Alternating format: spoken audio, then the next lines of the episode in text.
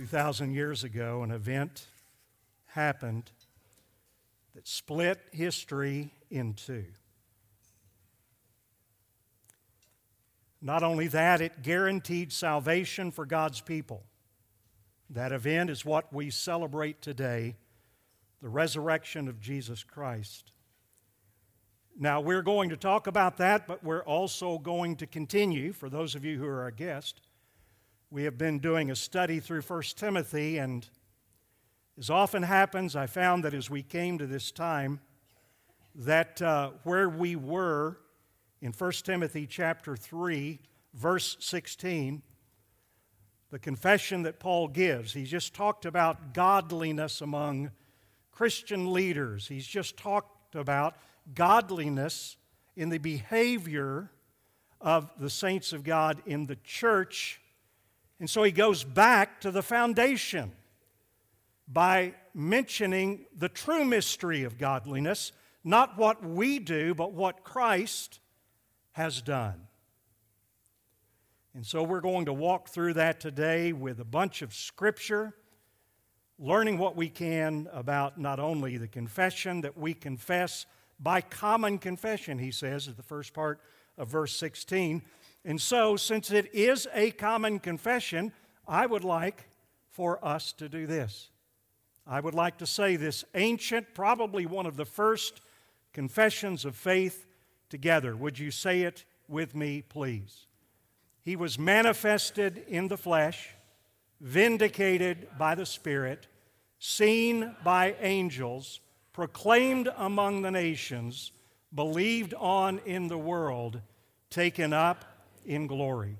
Father, I pray that you would open our eyes now, that we would behold the wondrous things that you give us in your word. I pray that each one of us would take it in by faith that you grant to us, so that we can walk out of this place either born again, born anew, if we've walked into this place without knowing Jesus, or we can walk out as believers encouraged by what you tell us in your word. And I thank you for that. Bless us now as we study to hear and to respond in Jesus' name. Amen. Well, you have your worship guide in front of you, I hope. Uh, we are a, uh, a church that, that usually we have our Bibles open, we take notes. And so you will have the opportunity to jot down scriptures, go back and look at those as we walk through this. Now, again, true godliness, and that's what we're about. That's God's goal for each person in here. No matter how young you are or how old you are, true godliness, which is our response to the gospel of Jesus Christ, we'll define that in a minute but it issues forth in obedience and righteous living. Get this, please.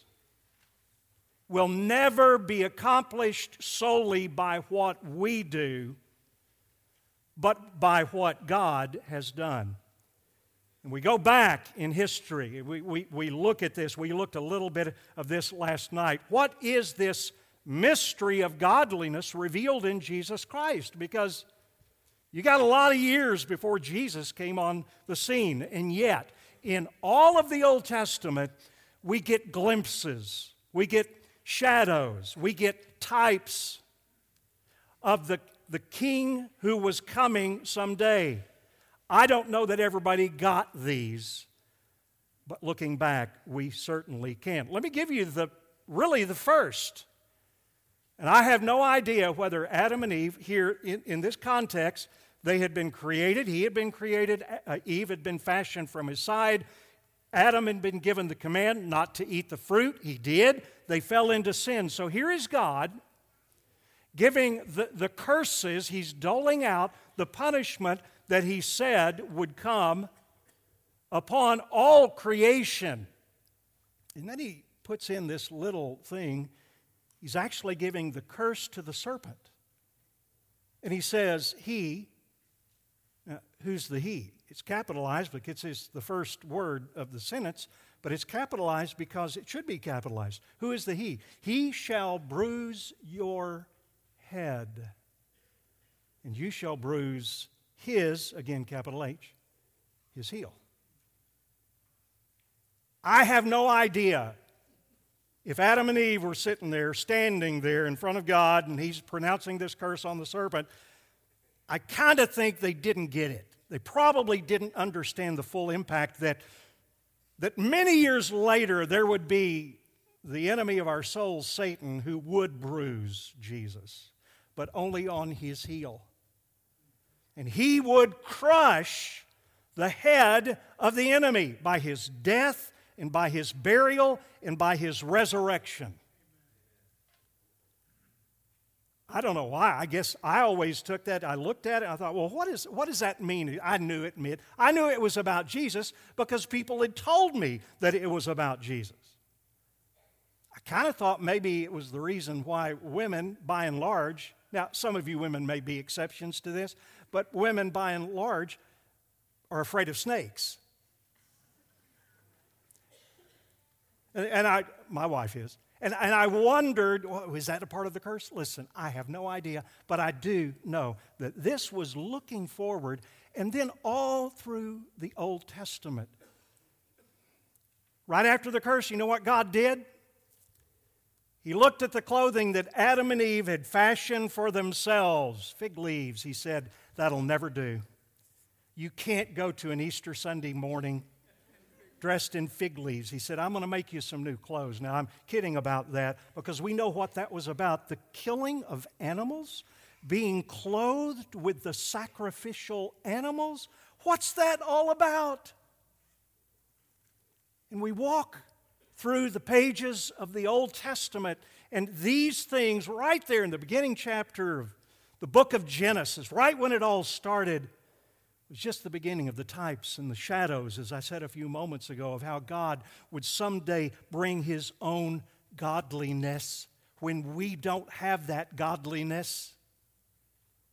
All we've got is the fig leaves that we've created. We need something else, and God promised that He would bring His godliness to His sinful creatures through His Son, the God man, Jesus Christ. And over and over again, He did that. In fact, to the degree that when Jesus was raised from the dead and he was with some of his apostles, he pointed to this very thing. Do you remember when he said this? This is post resurrection. Remember when he said this in Luke chapter 24?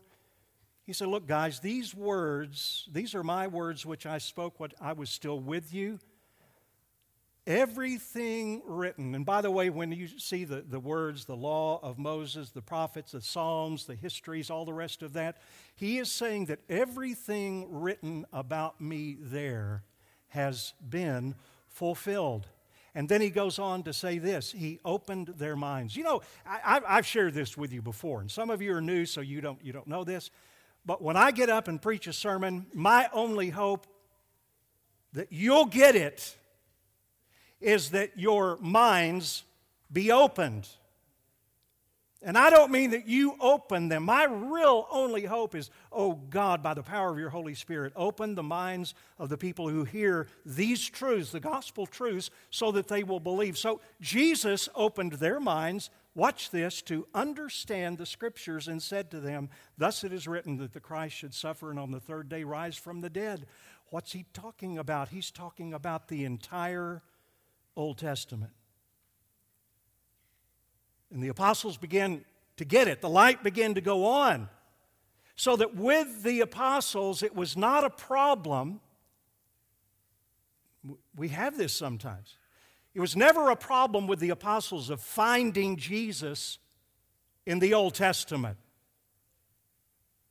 It was really a matter of where do we not see Jesus? on every page. So when Paul comes to speak about godliness, he points us, this is in this passage of scripture 1 timothy chapter 3 verse 16 he points all of us he pointed them to the only sure foundation of our godliness which is the mystery of godliness and here's what he's saying the mystery of godliness, mystery in terms of not being fully revealed in the Old Testament. We said this last week. It's not like a whodunit novel, a Nancy Drew series. It's not like that. This was something that was shadowed, veiled in the Old Testament. But when Jesus came, it exploded all of that, and it was the mystery revealed. But, but, but we say this often not just in a what. It's one thing to receive the words of this book and take them in intellectually. The mystery of godliness is not really first a what, it is a who. And it is the person of Jesus Christ. So let's walk through this. You've got it uh, a six point sermon on Easter Sunday, an Easter confession. And let's walk through this. A lot of scripture, a lot of things that just show. The word resurrection is never used in this old confession of faith, but it's all through it. It's saturated with the resurrection of Jesus Christ. All right. Jesus was manifested in the flesh. If you're taking notes and you want to, write out beside that incarnation. Incarnation. Jesus, the mystery from the ages, was manifested in the flesh. I got to go back to Christmas for this because we usually talk about the incarnation, uh, incarnation being at Christmas, but some of the great hymns that we sing at Christmas could be sung today. They, they really could. So I think of John Wesley's great song, Hark the Herald Angels Sing. We're not going to sing that today. But listen to what he said, and, and as I, we were singing and reading the scripture, and I thought, this is, it's just all woven in. I'll tell you, Charles Wesley was a great hymn writer. John Wesley was a great preacher needed to have his theology tweaked just a tad, but you, you understand that. Listen to the words that, and not all of them, but just, just a line from that great hymn Veiled in flesh, the Godhead see. Hail the incarnate deity, pleased with as man with man to dwell, Jesus our Emmanuel, the one who has come to reveal what God is like. And so we go back, and the apostles, again, they, they, they see this, even in this ancient confession. In the beginning was what? The Word, the Logos. And the Word was with God. Now hang on to your hats because the Word was God. Then you jump down to verse 14, and what happens there? The Word, who was God, became flesh, and we beheld his glory. Glory is of the only begotten, only begotten Son from the Father, full of grace and truth. So, Jesus, the Son, the second person of the Trinity, took on human flesh, the incarnation, the birth of Christ. But more than that, his entire life was God incarnate. And that's why John later, as he was writing his letters, would start out his first one by talking about what the disciples did when they were with Jesus. And, and he uses these very, very familiar words what we have seen, what we have touched. Jesus was not just a phantom or a ghost. He was reality. He was flesh and blood, but he was God in flesh and blood. I read a story. I, I, was not aware of this. I've never been to England, and yet in London there is a very tall column called Lord Nelson's Column. It was constructed in the 1800s to commemorate Lord Nelson, who was a British naval commander, his victory over Napoleon. Now, get this. I, th- I think this is a great picture of what God did for us when He made Himself visible easily understood. The column is 170 feet tall. The statue on top of it of Lord Nelson is 18 feet tall. But if you're standing below and you're looking up, craning up to see, you can only see an outline. No way you can see details. You can't see the features of Lord Nelson's face he's 18 feet tall. And so in 1948, they did this at an exhibition.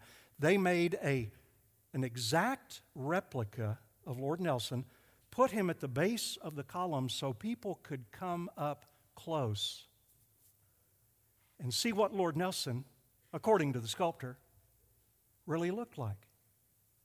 And I read that story and I thought, you know, it, illustrations are all, they always break down somewhere, but that that is a picture of what God did. God, the in some ways unknowable God, came close to us so we could see what he was like. Let me say one more thing. Jesus was not a, please hear this, a God wannabe. There are plenty of people who have come along and they've said, Hey, I think I'd like to be God. He wasn't a God wannabe. And I'll say another thing He didn't identify as God. Are you catching my drift? When you're really one thing, but you decide you want to be another thing, and just so you can identify. Jesus did not identify. He, he wasn't one thing who pretended to be an, another. He was true God who became true man, 100%, 100%, not only so that he could be sympathetic to all as fully man, but so that he could be Lord of all as fully God. And he was Lord. He, he's, Jesus was and is sovereign. Let me just show you a couple of things. We're not going to go over these verbatim, but, but I just want you to see in this study last week, I, I just did these, okay, the study. How has God revealed that He's sovereign? A lot of ways. This is not even exhaustive. Well, he's, he's revealed it over nature when he stilled the sea and calmed the storm and the waves and the, the winds stopped. The disciples were so stunned, they said, Who in the world is this that even nature obeys him? The demons obey him. Now, we don't talk about and think about a lot about demons today. Do, do you think they just stopped being? No, I, I don't think so. I, I, just don't think they're recognized as much. It was more prominent in, in the days of the apostles. But he was sovereign over the demons, the unclean spirits. They thought they had everything under control, but all he had to do was just to snap his fingers and say, Come on out. He commanded the unclean spirits, and what did they do? They obeyed him. Disease, illness, the woman with the issue of blood coming up and touching the fringe of his garment. And in an instant, she was healed and she gave testimony. She said, I was healed immediately, even death, Jairus' daughter, who had died. Don't trouble the master anymore. She's already dead. No, she's not dead. She's asleep. They laughed, and he went in and he said, Child, arise. And immediately her spirit came back to her because he was Lord over death. Now, I'll add one more. I didn't put it up on the PowerPoint, but please understand this. I think I might have alluded to this last week. God is sovereign over nations, and He is sovereign over leaders. I, I hear talk all of the time, and, and Christians say this is scary stuff. We're full of fear because of what happens or might happen happen in, in the future. And sometimes I, I, I heard a week or so ago, Jan asking me to listen to this, and it said, We as a nation. By the way, we're dealing with a whole world, but it was talking about our nation. We might lose our sovereignty. And I thought about that, and I realized, well, yeah, in a way. But is any nation truly sovereign? It is God who is sovereign over the nations who will raise up and put down as he sees fit so that he can use the nations and rulers, even evil rulers, for his glory. John the Baptist said it like this The one who's coming after me is over all. Did you ever notice that? He talked a lot about the one who was coming after him. He said, Look, the one who's coming after me is over all. And uh, my guess is that's why when he said, when he said what he did about his cousin, being over all, my guess is that's why he followed it with these words He must increase, and I must decrease. And I thought to myself last week, wow, if I really got that God is sovereign, then He must increase in my life. It'd be a good thought for us to carry with us today, if no other. And I must decrease. So he was manifested in the flesh. That's the first part of the confession. Let's go on to the second one. He was vindicated by the Spirit. I put big S, indicating that that is the Holy Spirit. Now, John, who, who was talking about he must increase, I must decrease, he also added that Jesus was given the Spirit, listen to this, without measure. The Holy Spirit, I, I don't fully understand all of these theological concepts, the hypostatic union of Jesus Christ. I, I don't fully understand. I, I kind of have a little inkling of maybe beginning to, to figure it out. But as, listen, as fully man, the Holy Spirit, the second person of the Trinity, was Jesus' constant companion through his life. Going back to the conception of Jesus, even before he was born, Mary, the Holy Spirit will come upon you. The Holy Spirit was, was active in his baptism. When he was baptized and he came up out of the water, the Spirit descended on him like a dove and rested on him. The Spirit was active, get this, in his temptation in the wilderness. Full of the Holy Spirit, Jesus returned, and who led him into the temptation in the wilderness? It was the Holy Spirit of God. And then finally, the Holy Spirit vindicated Jesus' life, his vicarious, substitutionary, atoning death. All of those words are very important. He died in the place of sinners like you and me. It was a substitute. It was vicarious. It was full and complete. It was atoning. It satisfied God. And how could that be vindicated? How could that be shown as being real? Well, Paul said it in Romans. He was declared to be the Son of God in power according to the Spirit of holiness by his resurrection for, from the dead. And because, here's the hope. And I don't know that maybe for many years I didn't make this connection. I, I just knew that all I needed to do as a boy was just walk down the aisle and and say, I give my heart to Jesus and, and believe, and I was saved and I was baptized, and you go on from there. But it's because of the resurrection, Him being raised to live forever, that gives us the hope that we can be forgiven. So uh, that's, that's why I've been praying for those of you who are here and you may not know Jesus personally. I've been praying for you today. It's the reality of the resurrection that the Spirit has borne witness to that gives us the hope of forgiveness. So he was manifested in the flesh, he was vindicated by the Spirit, and he was eyeballed by angels. That's what that word means. Ogled. He was eyeballed. He was seen. This is not a casual seeing, and you're going to see this.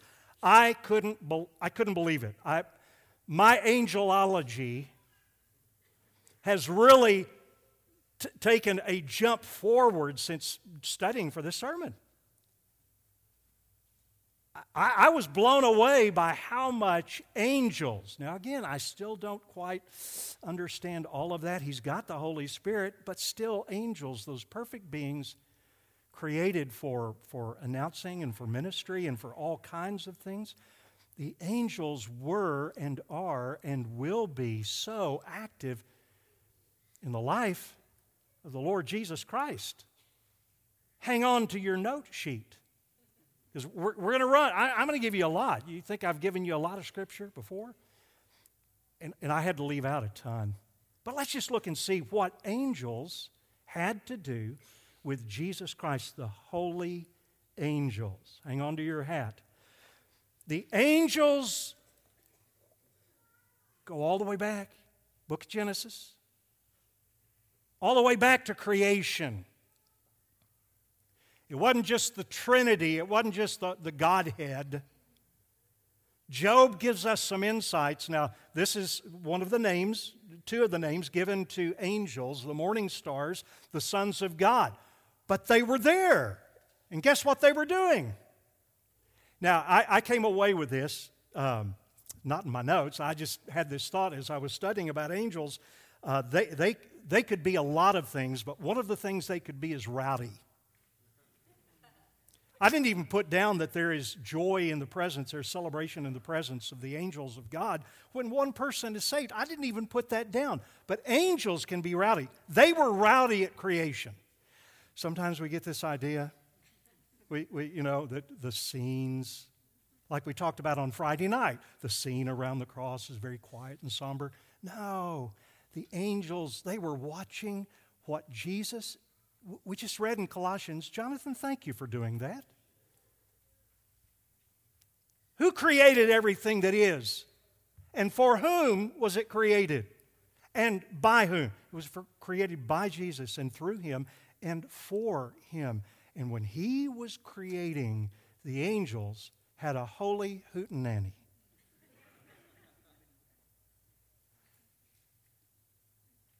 We'll get to this in a minute. I think angels, I don't think they know everything.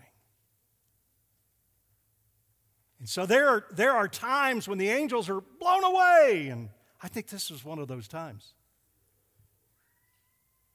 God was laying the foundation of the world, and the angels were looking on. They were eyeballing the Son of God, Jesus, making everything, laying the foundation of the world. And they were, whoa, they were blown away. So that's the first thing that we had of the angels. Let's add a couple more. They announced the miraculous conception done by the Holy Spirit, remember, but they announced it. This was so good. Who did God use to announce the, the, the conception of Jesus to Joseph and Mary? Wasn't God good? Not to just to, to come to Mary and prepare her heart, but also to prepare the heart of Joseph. So, what did he do? He sent angels. The angel Gabriel, probably was also the angel Gabriel who was the primary announcing angels, but angel, but he had a lot under him, so he sent another one to Joseph and said, "Look, you're going to be a dad of the Son of God." Announced that to him. And when the birth of Jesus came, they had another holy hootenanny. One, one angel spoke, and then there was a choir. When they were announcing to the shepherds about the birth of Christ. And then we go on. The angels were with him at the conclusion of his wilderness temptations. Who came to minister to Jesus? The angels. And again, I, I don't know all of the relationship there, but I think he looked forward to their ministry. They were there to minister to him. They were also there to minister to him in the garden when he was praying. Father, if, if, if it's possible, let this cup pass from me. Great, his sweat was like great drops of blood. Who was there to minister to Jesus? Who? The, the angels.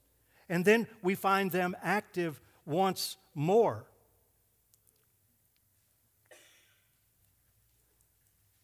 I, I mentioned this Friday night and I kind of botched it for those of you who were here. But it's a great story. Temptation in the, in, in the garden. So Jesus has just come through that. He's come back, and, and all of the, uh, his enemies come to arrest him. So here's Peter, and he's going to help him out, right? Haven't we been guilty of that sometimes? We're going to draw our sword, we're going to help God out. So Peter takes his sword out, and lops off the ear of the high priest, uh, a high priest servant.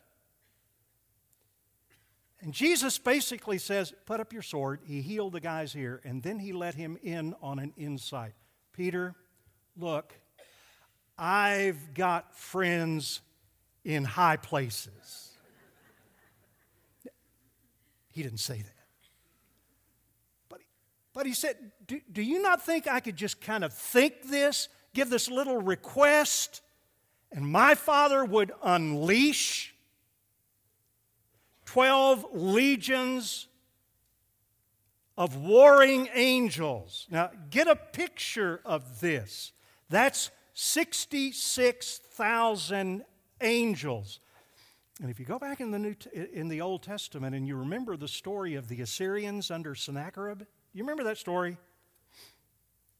And how they were coming against Israel, and, and so God sent one angel.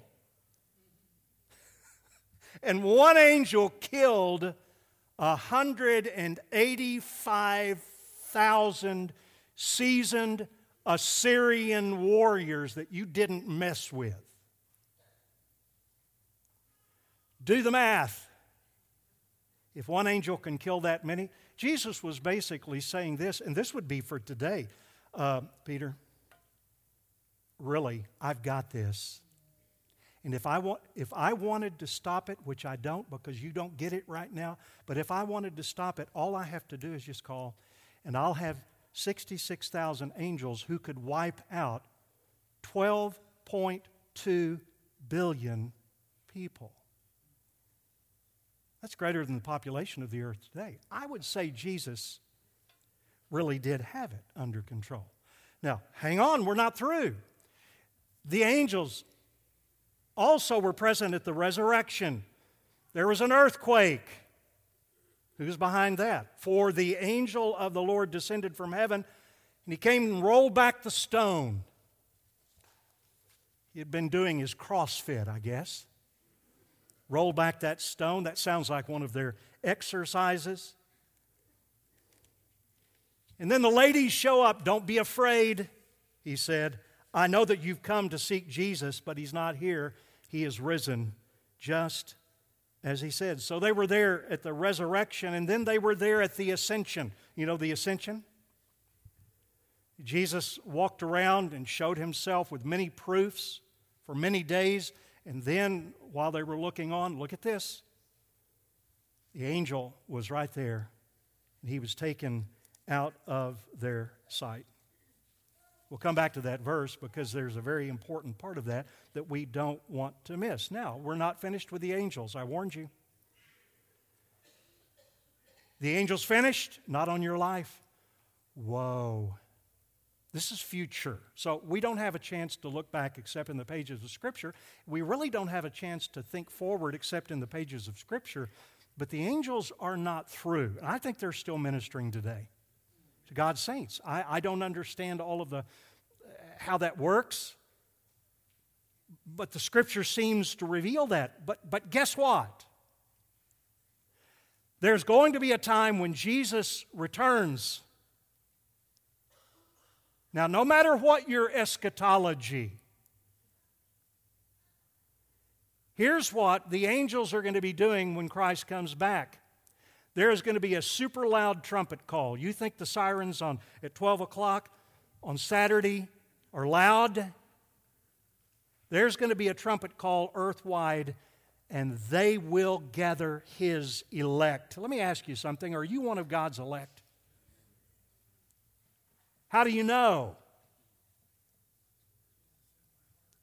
If you have believed in Jesus Christ, you know you're one of His elect. And so they're going to gather. The Lord Jesus is revealed from heaven with His mighty angels in flaming fire. When I preached through the book of Second Thessalonians, I, I said, Look, whatever your belief about the coming of Christ, this is not going to be quiet when he gathers his elect. Again, the angels are going to be they're going to be rowdy, okay? The angels will come out at the very end and they will separate the evil from the righteous. Oh.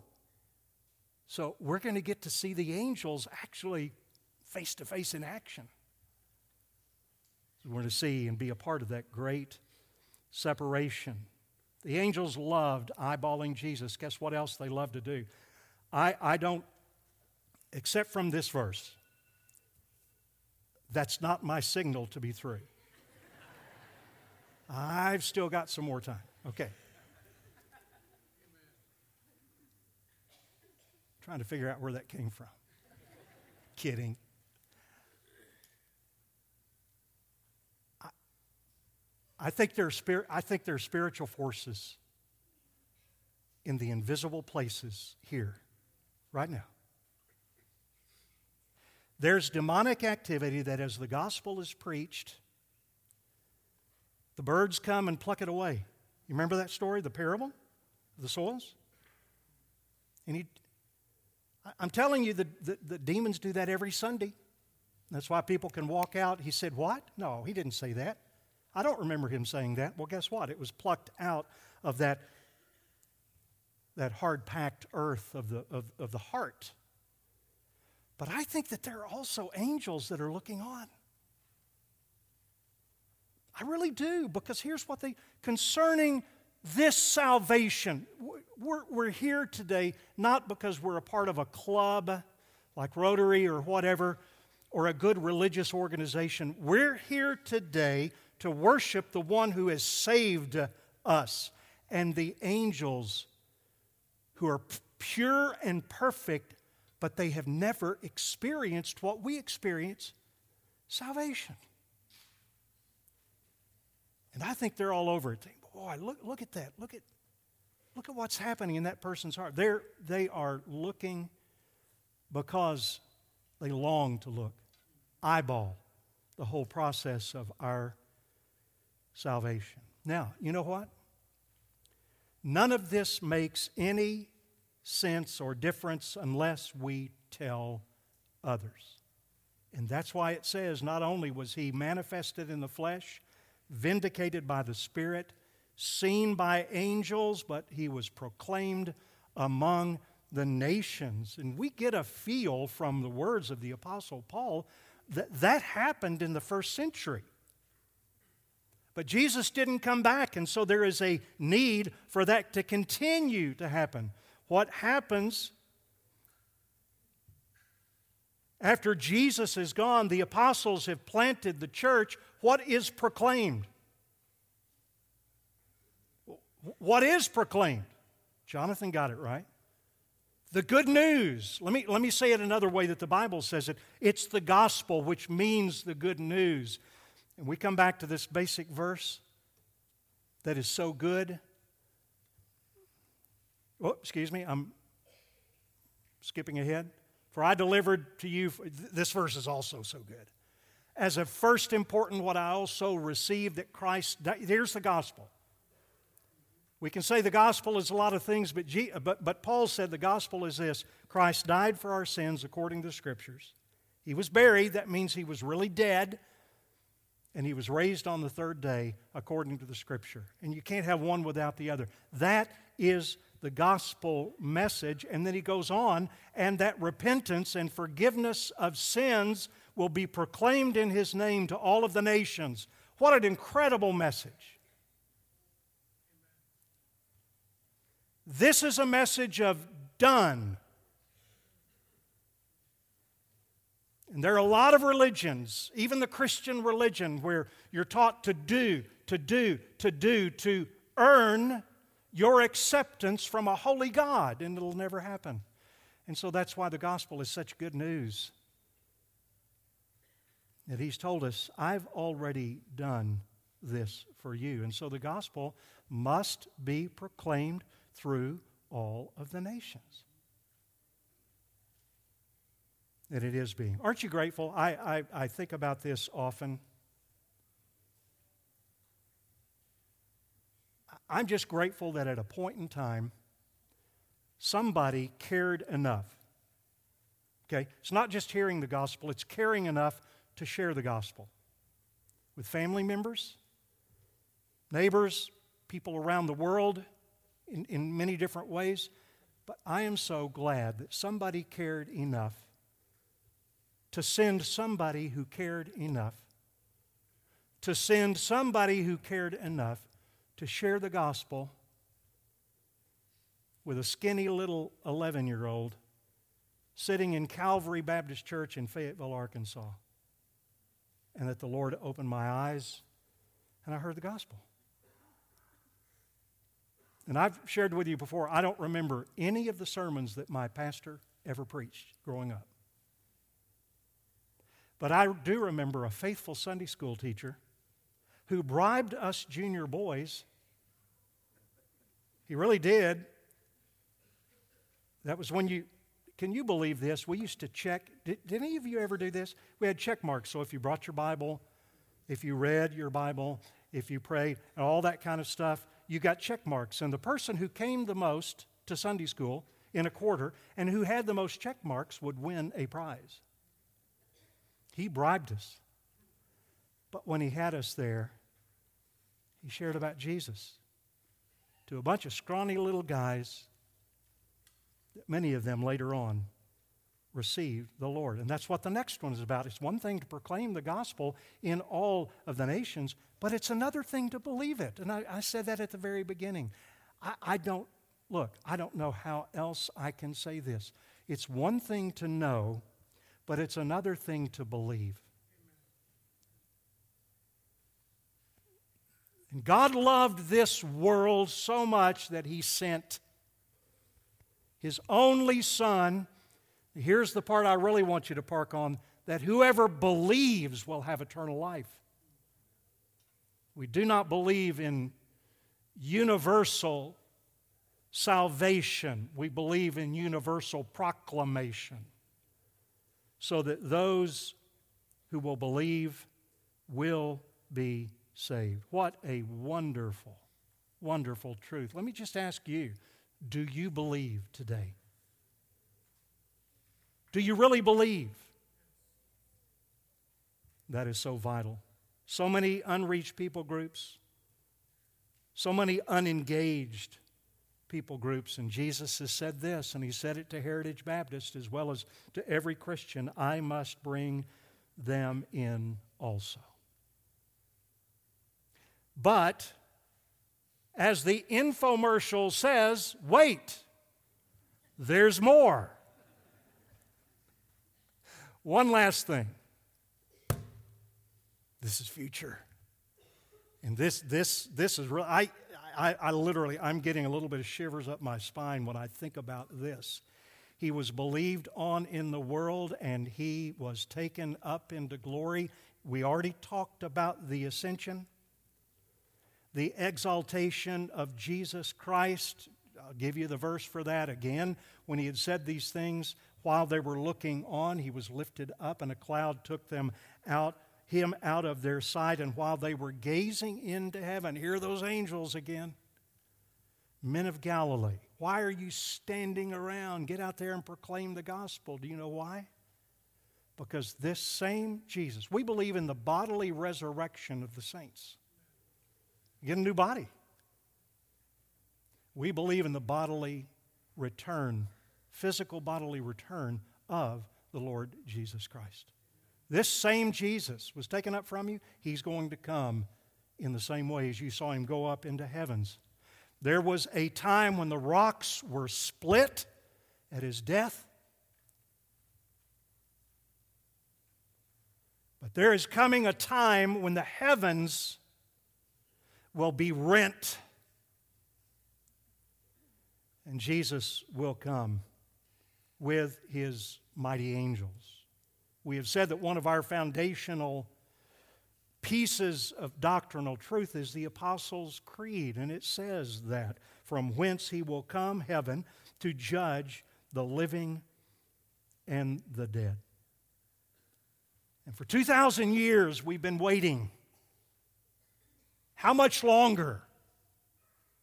Wouldn't it be great? Today's supposed to be a great day, and some of you are going to get to together with family? I am.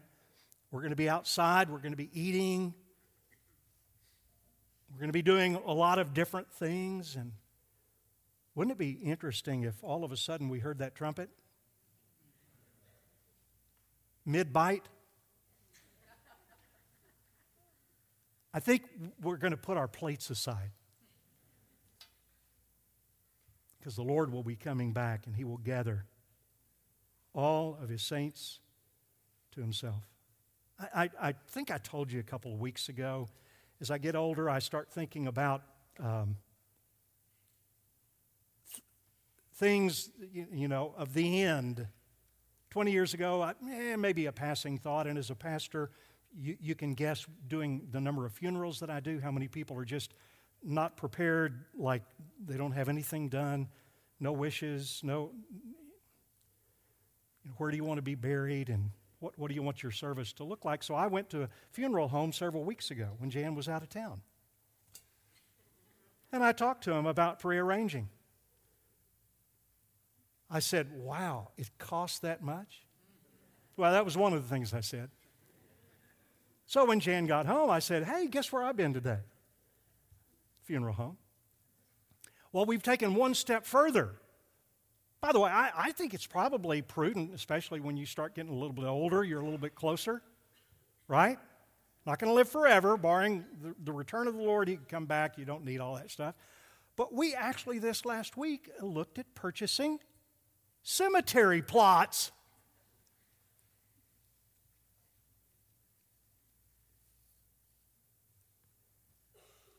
So we could be prepared.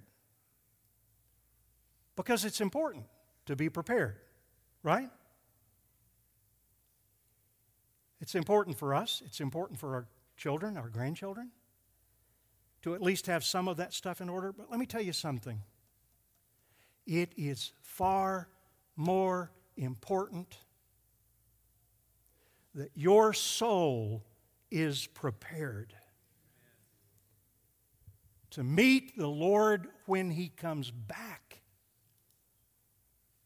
And He is coming back. One more time. Would you say it with me? He was manifested in the flesh, vindicated by the Spirit, seen by angels, proclaimed among the nations, believed on in the world, taken up into glory, from which he is coming again. Father, I pray in Jesus' name that as we conclude our time of the celebration of the resurrected Christ, that you would grant repentance and faith to all of us here today. As a believer, I need an increased measure of repentance and faith, but Lord, I'm particularly thinking about anyone who does not know you, that you would soften the heart of their soil, that the word would find its way, that after being granted repentance and faith, they would call out to you, even as the thief on the cross did. Remember me. Father, I pray salvation would come to folks here in this building today. And I pray too that we would be encouraged as believers that this great confession, this mystery of godliness revealed in Jesus Christ, has given us the foundation where we can live godly lives in Christ. So help us, Lord, to receive this word. Help us to live it out for your glory and your glory alone. We pray this in Jesus' name. Amen.